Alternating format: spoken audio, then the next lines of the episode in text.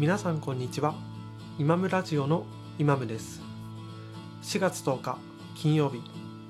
本日金曜日のテーマは買い物。サブテーマが便利なもの。役に立つものを買いたい。となっております。本日紹介したい商品は玉木新芽さんのタマスクです。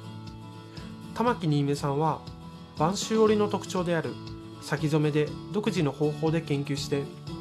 二度と出せない色のパターンを作り出すことで世界に一つしかない作品を作っているお店です。今はもう使われることが少ない1960年代の力食器や1980年代のレピア食器を使ってできる限り緩く折っていくことで空気をまとったような生地で商品を作っています。そんな玉木新芽さんがこの度ショールの生産を止めてマスクの生産を4月1日より開始しました。今はコロナウイルスの影響でマスクは、えー、どこの店にも置いてないんですけど、まあ、コロナウイルス自体がこの先必ず落ち着いてくると思います。ただ、え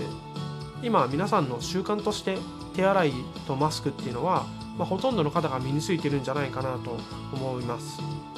え今はどこもかしくもマスクがマスクがない状態なんですけどこれからは少しずつマスクの需要と供給のバランスが整い出してきて、えー、きっとこの先マスクが複数、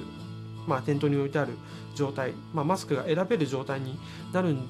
じゃないかなと思うんですけど、ま、そうなった時にきっとこの先機能だったり性能以外にファッション性だったりまたはつけ心地でマスクを選ぶようになるんじゃないかなと思っています。えー、まあ、同じようかどうかわかんないんですけどメガネって今でももちろん視力矯正のためにつけている方が、まあ、多いと思いますが、えー、度数が入ってないメガネだったり、えー、フレームのデザイン、えつけ心地でメガネを選ぶ人も、え多いですよね。でマスクも当然、え飛沫や花粉を通さないことが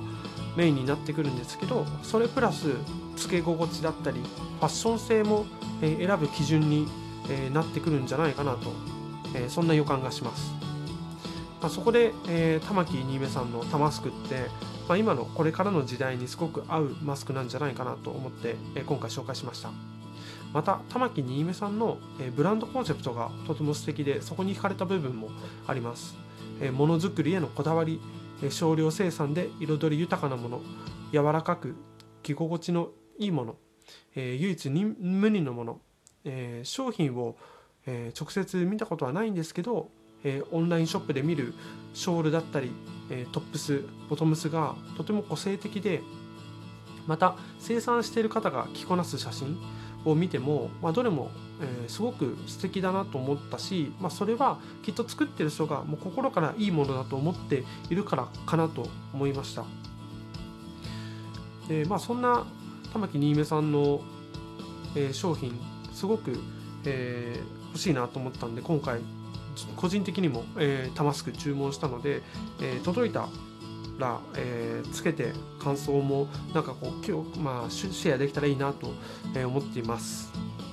えー、また今日 Amazon でですね、えー、ディグフォースのマスク補助用フットベルトが届きました。えこれはマスクを長時間つけると耳が痛くなるので、え耳にかけずに後ろで、えフットベルトでつなぐ方法が、ま可能になる商品なんですけど、え実際つけてみた感想として確かにえ、痛くならないのでいいなと思います。ただ耳の下でつけることでマスクが下がりやすくなっていることで、まあ、マスクをつけて離すと、え、マスクがだんだんやっぱ下がってくるので、えー、マスクを上げるのが面倒かなとも感じました。でこのフットベルトなんですけど、えー、すごい何でしょう。100均でも売ってそうな代物なので、えー、ダイソーあたりに行って見るともしかしたら同じようなその商品があるんじゃないかなと思います。まあもちろん Amazon でも、えー、今でも売ってるので耳の痛みを感じる方は試してみるといいかもしれませんね。ということで、えー、本日はマスクとマスクのフットベルトを、えー、紹介しました、